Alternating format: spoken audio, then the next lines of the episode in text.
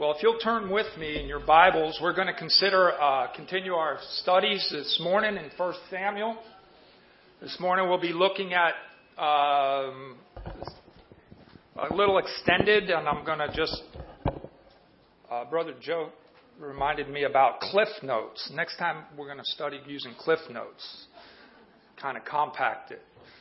But uh, we're going to be looking at two portions of 1 Samuel, 1 Samuel chapter 13, verses 1 through 14, and then chapter 15, which are really uh, connected. Uh, connected sections. Is there something? Can I do something with this thing? It's kind of. All right. No? Okay. Oh, there we go. Now it's standing up. Good. So we're going to try to cover those couple, and so we're going to move a little rapid. I know if you come here at all, we always have a late start, right? So you know better than to have your dinner prepared by 12:30. You know you need to wait till at least like one o'clock, right? Okay, so Romeo, thanks, brother. Two o'clock. All right. Well, um, these two portions are connected, uh, 1 Samuel 13 as well as uh, 15. And you know, one of the observations that I'd like to make, and by the way, we're just we're going to do we're going to move pretty quick. I have uh, generally I operate under uh, the presentation this morning is we will do um, observation, we will do interpretation, and then application. So that's the direction that we're going to take this morning, um, which I think is really helpful. You know, uh, just as an introduction, you know, the Old Testament, it's a, it, it wonderfully um, illustrates uh, case studies. It illustrates case studies in different areas. Sometimes it's in normal lifestyle. Sometimes it's in uh, um, abnormal lifestyle. There are case studies all throughout the Old Testament, and it illustrate illustrate principles, right? And you know, if you know anything about psychology, I'm not a big psychology person, but the little bit that I do know that most psychology is based around case studies in real life. Well, the Old Testament has, is, is full of case studies, and this is one of them. Case studies that illustrate p- principles uh, being taught in the terms of real people and real incidents. And these case studies, in a lot of way, begin to reveal the hearts of men. Right? That's the purpose of a case study, is to reveal the hearts of men. And the Old Testament is filled with fascinating studies illustrating principles God wishes us to know. And by the way, the Old Testament truths, they set forth in a lot of ways the New Testament reality. You know, really, as we read through the Bible, we can find our own case studies in so many ways, can't we? We find our own case studies. Well, First Samuel, we've already talked about it here for a few weeks, is really uh, a book about two men and a judge. It's really it's about two men and a judge, and the two men they illustrate two principles of the heart of every Christian who desires to walk according to the will of the Lord. And the two principles that are illustrated in these two men one is the principle of the flesh, and the other one is the principle of faith. First Samuel is really about Samuel, of course, and it's the end of his reign as judge and it introduces a, a, a, a new dispensation in the life of Israel as they desire and they bring in a man appointed king called Saul. And then later on, of course, now in chapter 15, we are at the end of the epic of Saul. And whoever comes next, we're going to begin the new epic of King David. Now, Saul is illustrative of the flesh. David, on the other hand, illustrates faith. And these are two uh, valid principles that affect the life of every believer our flesh and our faith. And, you know, both of these men as well illustrate for us, uh, in a lot of ways, the supremacy of the will in human life. Because we each have a will, right?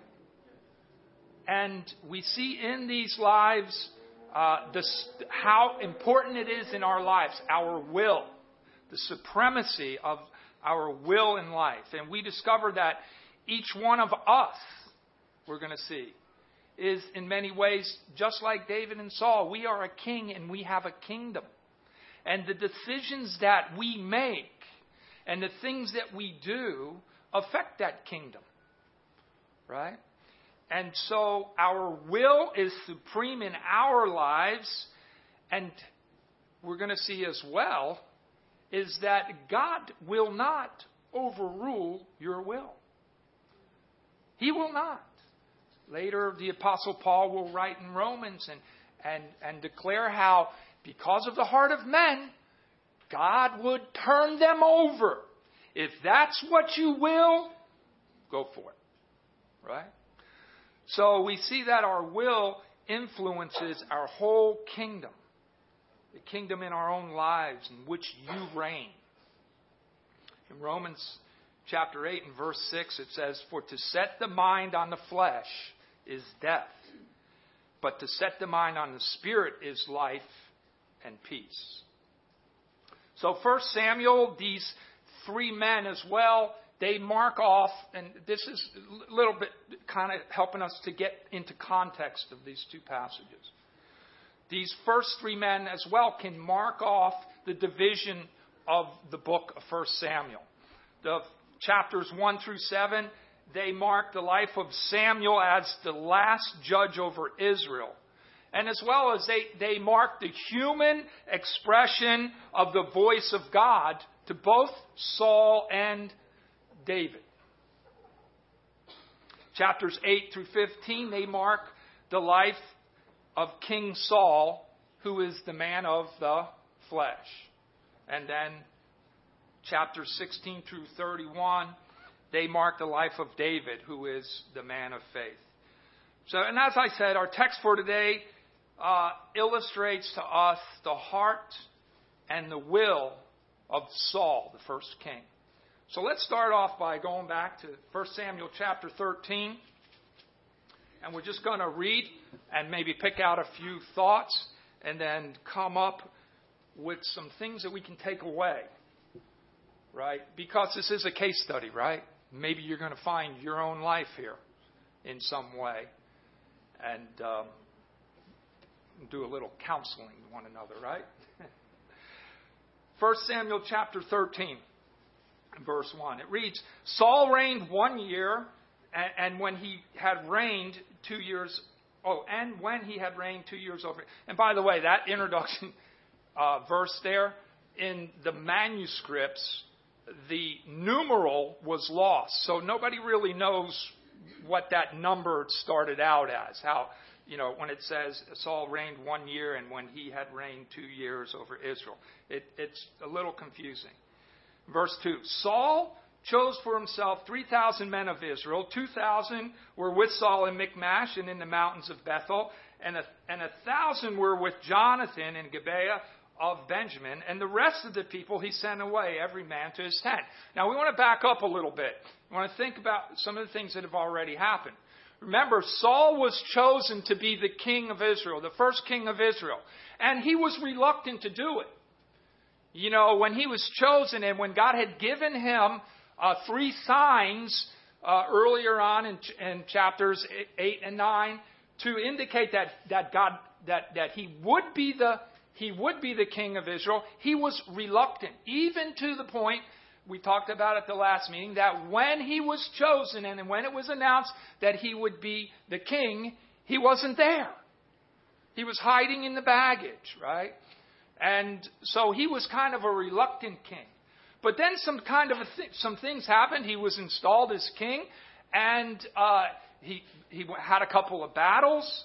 In uh, in in um, he beat the Ammonites in chapter 11, right? Uh, he was anointed the king, then he beat the Ammonites, and things started going kind of well for him. And I think the reluctance sort of began to change, and he began to kind of fit in here a little bit more, and his willingness to be the king. And so here they are. Uh, he's feeling his oats, so to speak. And you know, and by the way, they're up against they're in a they're in an environment, a very violent environment where there's constant battle, there's constant war, there is constant conflict toward the things of God. And you know, we have a, just a, maybe you know, in our own world, we can make an application to that. We think of, even as mentioned, some of the decisions that are made today uh, legislatively and how they affect us, right? How they af- affect our uh, uh, uh, our understand not our understanding of man, but how they affect our faith, how they oppose our faith, right? Because you know when men uh, set up statues that deny the commands of God or refuse to obey the commands of God, ultimately, they, they, it, is a, it is a conflict that we who follow the Lord Jesus Christ have to deal with, right? And I know our hearts just go sometimes, right? And later on, we're going to see here that even the Lord God would say he relented he repented about Saul because of his ways. But anyhow, we so we get down here in, in so here they are at conflict. The Philistines are there uh, in verse three, and Jonathan. By the way, you know here's Saul sitting in his luxury, and he's always surrounding himself with the most powerful people and uh, as as he begins to develop as a king. And Jonathan, it says, attacked the garrison of the Philistines that was in Gibeah, and the Philistines heard of it. Now the Philistines were not like the Ammonites; they weren't some small clan of people. They were a big uh, offense. Uh, they were a they were a big conflict. This was he, they were starting to get in with the the big boys. It says, and continuing in verse 3, then Saul blew the trumpet throughout the land, saying, Let the Hebrews hear. So Saul says, there, there's, there's been this conflict. Jonathan attacked the garrison, and all of Israel heard it. That, and what they heard was that Saul had attacked the garrison of the Philistines, and that Israel had also become an abomination of the Philistines. So there was a kind of a self seeking here. You know, uh, he's beginning to develop. His pride is starting to develop. His, he's, he's now uh, bloating himself up, taking credit for things that he hasn't done. Well, it kind of backfires on him here, right? Because he's approached a, a mighty foe here. And the Philistines, they, they, they, they look at Israel and it says they become an abomination and the people were called to Saul at Gilgal, and then the Philistines gathered to fight with Israel, and there were so many more. There were 30,000 chariots and horsemen, it says, and the people is the sand, the sand which is on the seashore in a multitude, and they came up and they encamped in Michmash to the east of Ben-aven. When the men of Israel saw that they were in danger, for the people were distressed, the people hid in caves, in the thickets, in rocks. So things began to change here. And the fear started to, to instill in the lives of the people. And here, they were called to go into a land where they were to conquer by faith.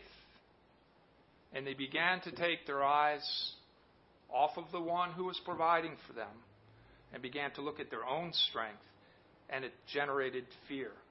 It says, And some of the Hebrews crossed over the Jordan to the land of Gad and Gilead. And as for Saul, well, he kind of just stayed put in Gilgal, and all the people followed him trembling. So here we see the cowardice of him. We see we see the pride that he has in his own. You know, uh, this is the this is this is the democracy that Israel wanted. He was the king of the people. And then Saul begins here uh, to look, and in fear, it says in, in verse 8, and then he waited seven days. There was, according to the time set by Samuel. Samuel, again, Samuel is the human spokesman for God, right? He's the human expression for God, still at this point in the transition. And there is an authority that he maintains here. And Saul was to wait for him before they were to perform the priestly service. But Samuel didn't come. He, and providentially, I believe that God kind of had Samuel, you know, uh, uh, uh, a little late, had Samuel uh, restrict his time from getting there. And it says here, and the people were scattered from him. So Saul begins to start the fear and the cowardice starts raising up in him. So Saul said, Bring a burnt offering. And we'll just kind of glaze through this. And he begins to do the priestly thing himself. He makes the offering, he, he burns the offering, uh, and, and it happened that as soon as he finished, Samuel shows up. And that's what makes me think it was providential. It was God's work beginning to reveal the heart of this character, Saul. In verse 11, it says, And Samuel said, What have you done? And Saul said, Well, when I saw that the people were scattered, I took things into my own hands. I, be, I took things into my own hands. The people were scattered. You didn't come when you were supposed to come. The Philistines gathered together in Michmash. And, and I just kind of took things into my own hands. And, and, you know, that happens, doesn't it? That happens in our daily lives. I know. We just get a little anxious about it. And instead of waiting, we take things into our own hands. In verse 13, and Samuel said, You have done foolishly. You have done foolishly. You have not kept the commandment of the Lord your God, which he commanded you. For now the Lord would have established your kingdom over Israel forever. Had you continued in faith that God would protect and provide, you would have been established. But you decided to walk according to the flesh. And because of that, verse uh, 14, but now your kingdom shall not continue the Lord, the Lord has sought for himself a man after his own heart. And by the way, I think in this section, that this is the key verse. This is, this is the result of the case study. Okay, this is what should have happened, but, this, but it's not what happened. The Lord was looking for a man after his own heart, and the Lord has commanded him to be a commander over his people because you have not kept what the Lord had commanded you right? And let me just make this point. Was, I mean, what's the big deal? You know, he made a burnt, burnt offering, he made a sacrifice to the Lord. Well, the big deal is he took it into his own hands, right?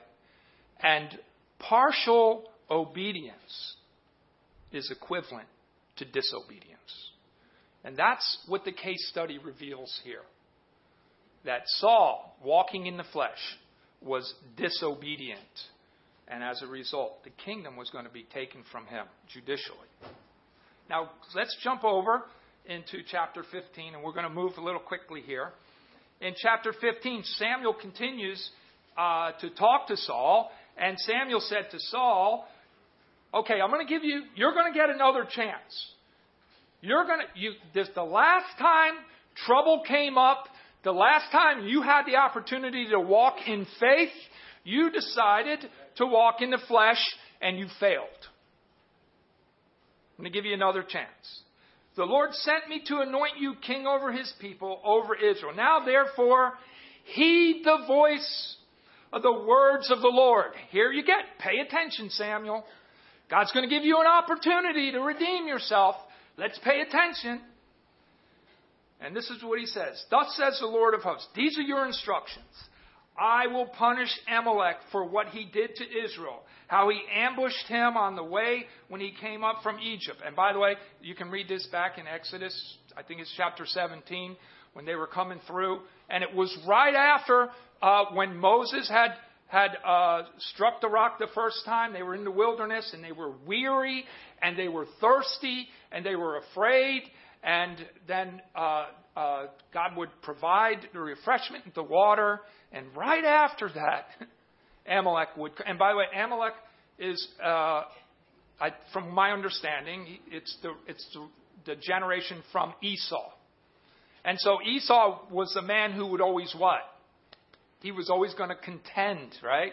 Esau was the man who was more interested in satisfying his own belly, right? Uh, and so, and as a result of that, there's conflict. So uh, the Lord is telling him, "You're going to attack." And by the way, Amalek is in, in the scriptures is illustrative of the flesh, the flesh, right?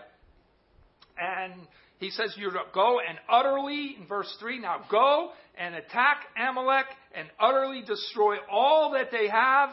Do not spare them, but kill both man and women, infant and nursing child, ox and sheep camel, and donkey. Whoa, that seems fierce, doesn't it? Now, why would God do something like that? And people would say, I thought God was a loving God. Well, He is a loving God, right? But He's a jealous God, and He's a righteous God, and He's a just God. And if you are going to, in any way, try to try to uh, uh, uh, defer the purposes of God, He will annihilate even in Saul, we see Saul was his kingdom was taken from him because he misrepresented God. And God will not tolerate that. So so, you know, he's he's going in, he's he's told exactly what to do. It says so he gathered the people together and he numbered them and verse 5 and he came to the city of and he laid in wait in verse 6 and then while he was there he remembered. I don't know. Probably it probably uh, it, you know the Lord had given revelation regarding the Kenites, and the Kenites were a people that were the friends of Israel. They weren't as large as uh, the Amalek, and they weren't fierce people. They were actually the Kenites were the relatives of the father-in-law of Moses, uh, Jethro. They were Jethro's family.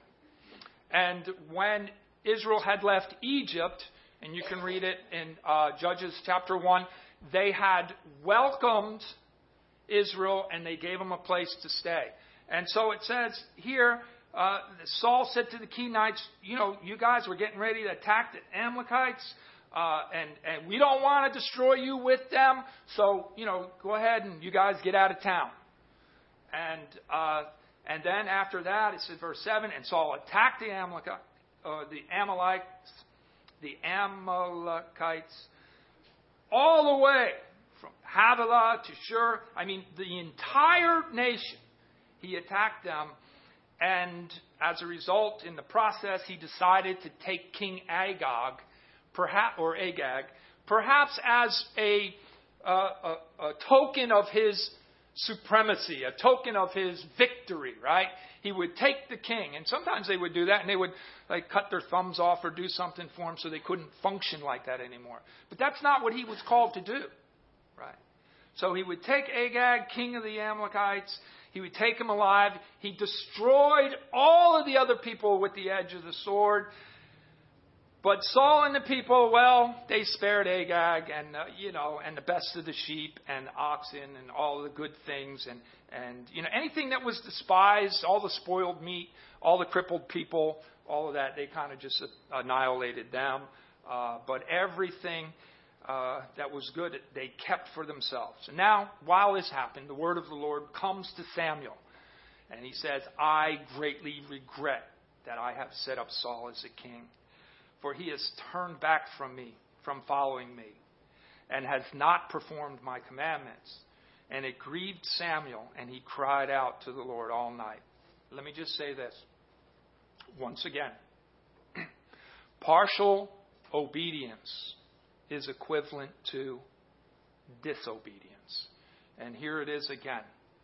And just a thought, you know, it says here later on, we're going to read uh, um, that in verse 29, where Samuel would say, And also the strength of Israel will not lie nor relent. It says here that he regretted. Does God regret?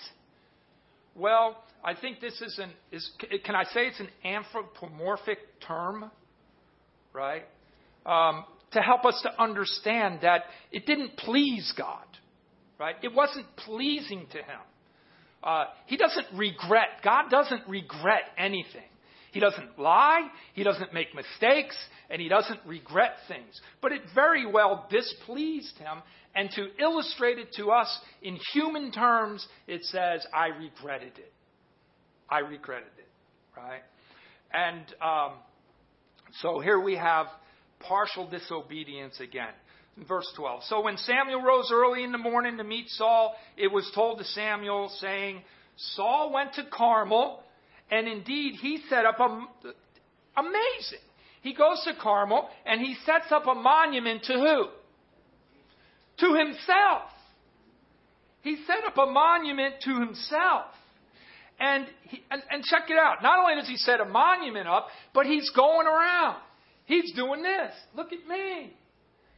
I've look what I've done. And he's going. It says that he's going around and, uh, and indeed, he set up a monument for him. He's going around. He passed by, and now he's gone down to Gilgal, where it's nice and safe. And he can get all the fanfare. Right? And then Samuel went to Saul, and, and Saul said to him, Samuel sees him coming, and you know how it is. You know, I'm a kind of a religious kind of guy. I know my religious things to say, you know, God bless you, Lord willing, you know, and all of those you know, colloquiums that we say. And here he is. Saul sees the man of God coming. He sees the human experience of God coming. And what does he say? He says, uh, Blessed are you of the Lord. I have performed the commandment of the Lord. Really? Really? but Samuel said, well, and it's really kind of funny how he does this. Well, then you know, what then is the bleating of the sheep in my ears and the lowing of the oxen which I hear? If you've done what you were told, why and uh, why is all this activity going on? Why is all this glee going on? Why is and that would be an it would it would indicate uh, an environment of celebration, the bleating of the sheep and the oxen, and it, that's not what God had called him to do. And Saul said, Well, um, he turns around, and this sounds this sounds familiar. It sounds like we're back in Genesis chapter three. He says, What he says, he says, they have in verse 15, they have brought them from the Amalekites, for the people spared the best of the sheep and the oxen to sacrifice to the Lord your God, and the rest we have utterly destroyed. So there's some blame going on here. He's not taking responsibility. Okay, this one who was reluctant to be the king, who had a couple victories, whose pride was provoked, but under that pride, that cow- see, this is a case study of cowardice. Because oftentimes those who are haughty and run around, it's because they're scared on the inside. They're cowards on the inside. And so um, Samuel said, Samuel looks at him and he just says, just shut up. I'm done listening to you. Be quiet. And I'm going to tell you what the Lord told me last night. And it broke my heart even to think about it. so Samuel said, when, when, listen to this. When, when you were little in your own eyes, were you not head of the tribes of Israel? In other words, before you got all that pride, when you were reluctant to be the king, when you were reluctant to take charge and have any victory, didn't God choose you to make you the king? I mean, who made you king, by the way? Right? The people appointed him, but God had chosen. Right? When you, when you were little in your own eyes, were you not head of the tribes of Israel? And did not the Lord anoint you king over Israel? Now the Lord sent you on a mission and said, Go and utterly destroy the sinners and Amalekites and fight against them until they're consumed. And uh, then you did not obey the, the voice of the Lord. Why'd you swoop on the spoil and, and do evil in the sight of the Lord? Samuel said, and Saul said to Samuel, But I did obey the voice of the Lord, did he? Partially he did. Partially he did. Can I say this? Partial obedience is what? Disobedience. Right? But I have obeyed the voice of the Lord, and I got on the mission that the Lord sent me, and, and look, I brought back. This sounds to me like, if I ever said this before? The better idea syndrome. God, you told me to do this, but you know, I got a better idea. Right? I got a better idea. And he, and he says, and then, then he goes on verse, but the people took the plunder. Again, here he goes. You know, I took the king, you know, just as kind of a token of our victory. The people, they did this. It doesn't matter. He was the king. He was going to be held responsible. So Samuel said to him, Has the Lord as great delight in burnt offering and sacrifices as in obeying the voice of the Lord? Behold, to obey is better than sacrifice, and to heed than the fat of rams. For the, re, for the rebellion, for rebellion is as the sin of witchcraft, and stubbornness is as iniquity and idolatry. Because you have rejected the word of the Lord, he has also rejected you from being king. They were very familiar with these, uh, these sins of witchcraft and rebellion. They were very, very much aware of stubbornness and idolatry because they saw it. They saw it in the nations of the other people, right? And he's saying, You've done this. It reminds me of that passage in the Sermon on the Mount, doesn't it? Where the Lord has said, You have heard it said, Thou shalt not commit murder. But I say, if you've hated your brother in your heart, you've already done it, right? And he goes on to illustrate those things. Look at verse 24. Then Saul said to Samuel, and he realizes what he's done. And now fear kind of enters into him. I have sinned, for I have transgressed the commandment of the Lord and your words, because I feared the people and obeyed their voice. Now, therefore, please pardon my sin and return with me that I may worship the Lord.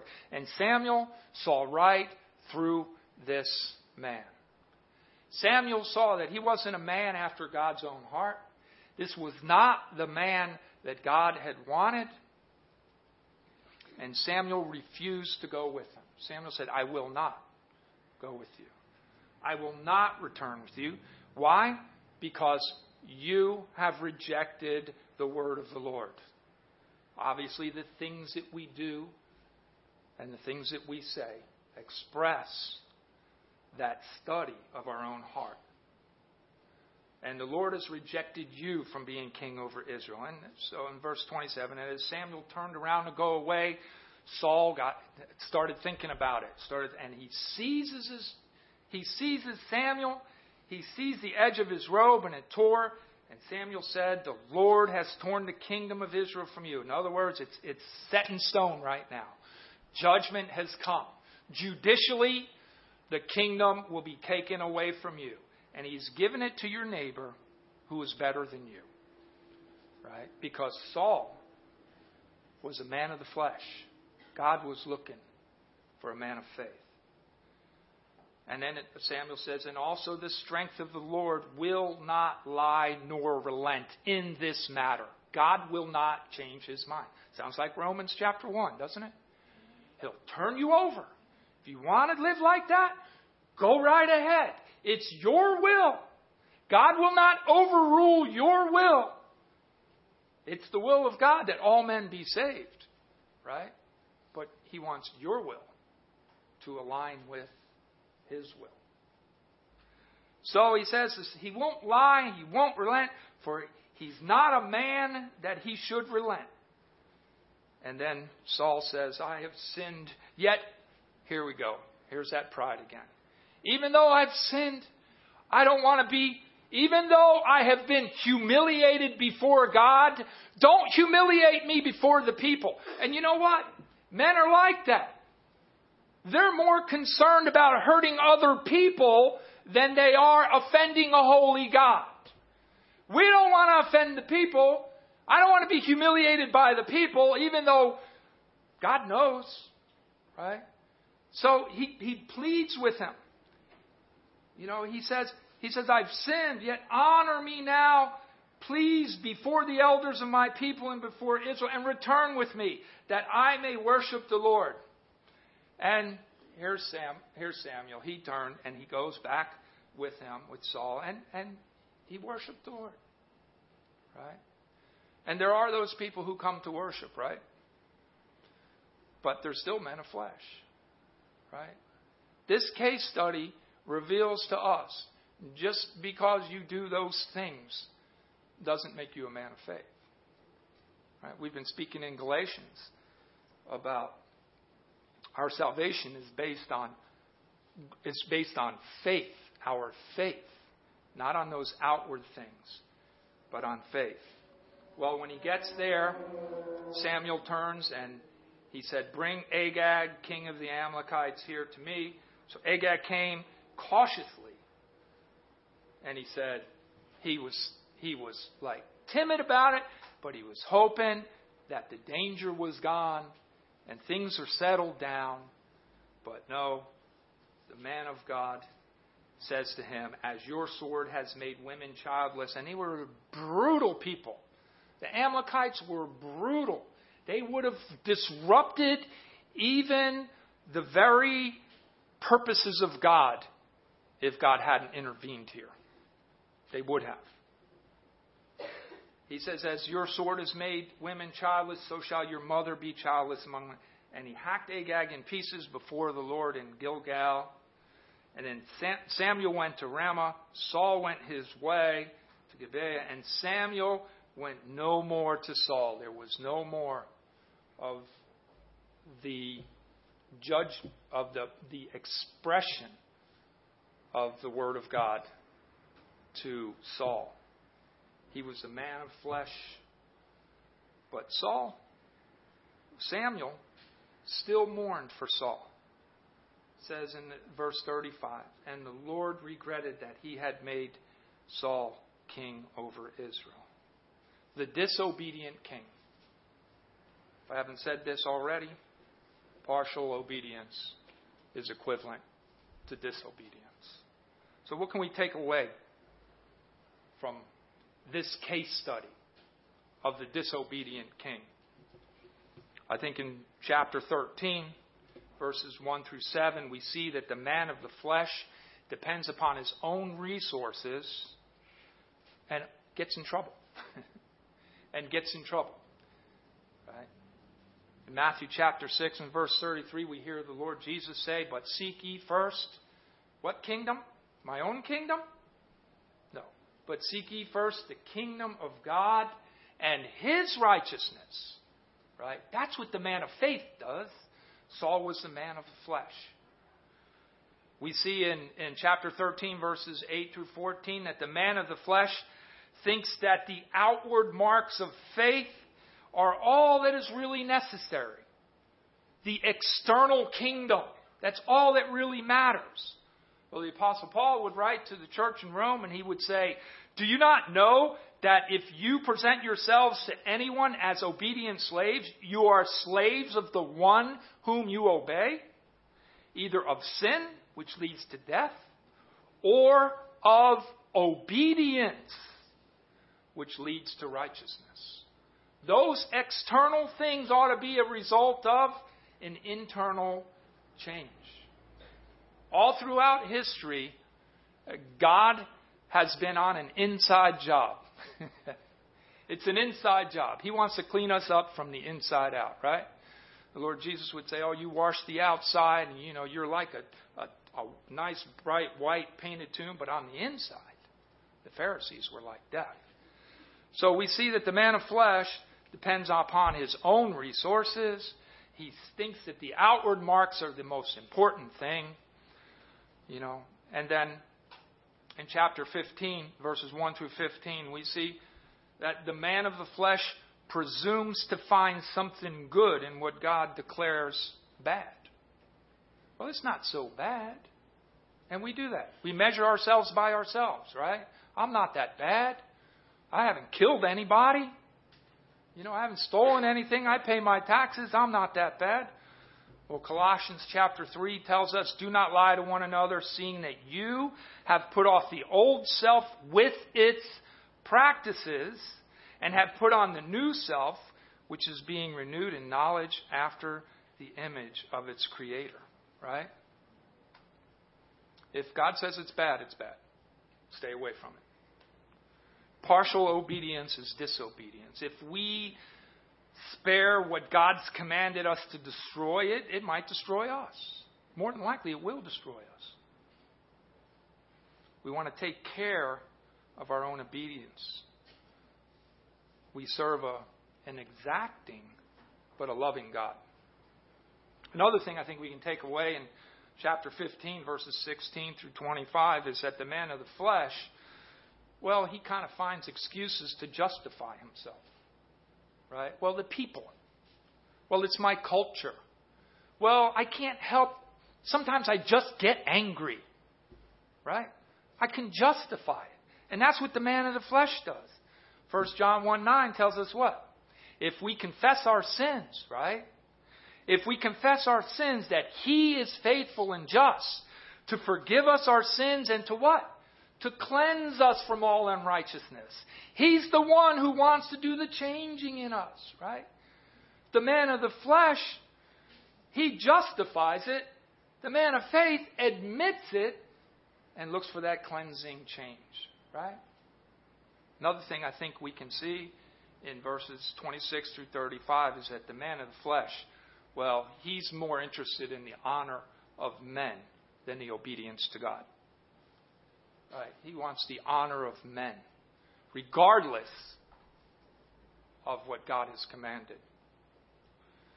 And lastly, I think we understand this that God is not interested with external ritualism. He's not interested in legalism. Hebrews chapter 10, verse 1. For since the law for, for since the law has but a shadow of good things to come instead of the true form of these realities, it can never, by the same sacrifices that are continually offered every year, make you perfect those who draw near. In other words, the law, the legalism, is not going to make you perfect. He goes on in verse 2 and he says, Otherwise, they would have ceased to been offered. They would have seized him. In, in Hebrews 10.3, he says, But in these sacrifices, there is just a reminder. The law is just a reminder that there's a sanctifying work going on for the man of faith. In chapter 4, he says it's impossible for the blood of bulls and goats or in chapter 10, verse 4. It's impossible for the blood of bulls and goats to take away sins. It was, the law was never designed to take away your sin. The law was only designed to reveal you, to show you what your case study concludes. And if yours concludes like mine does, I'm a sinner. I'm a sinner. And then in verse 5, he says, Consequently, when Christ came into the world, he says, all those sacrifices and all those offerings, they don't really make me happy. But a body have you prepared for me. My life, who I am, you have prepared for me. Burnt offerings and sin offerings, you have no pleasure. And then the Lord says, Behold, I have come to do your will. O God, I have come to do your will, as it is written of me in the scroll of the book. The Lord Jesus' work as a Savior was effective because of his voluntary, identification of divine purposes. Now, that's a big statement. The Lord Jesus' sacrifice was effected because of his voluntary identification with divine purpose. Saul wasn't interested in divine purpose as much as he was his own purpose. He was a man of the flesh. Later on, we'll be talking about David, a man after God's own heart. There was a man of faith, right? You know, when the Lord Jesus was crucified, it, it wasn't not just so much that outward anguish, that, that bloodshedding. That wasn't necessarily what made reconciliation possible. Right? The physical dying wasn't necessarily what saves you, right? But it was his cry. Not my will, but yours be done, Lord. Right? That's what the Lord is looking for a man of faith, a man after God's own heart. We see in this case study, Saul failed. What does your case study say? Are you a man of faith or a man of the flesh? Uh, I'm a man of faith. Very good, Romeo.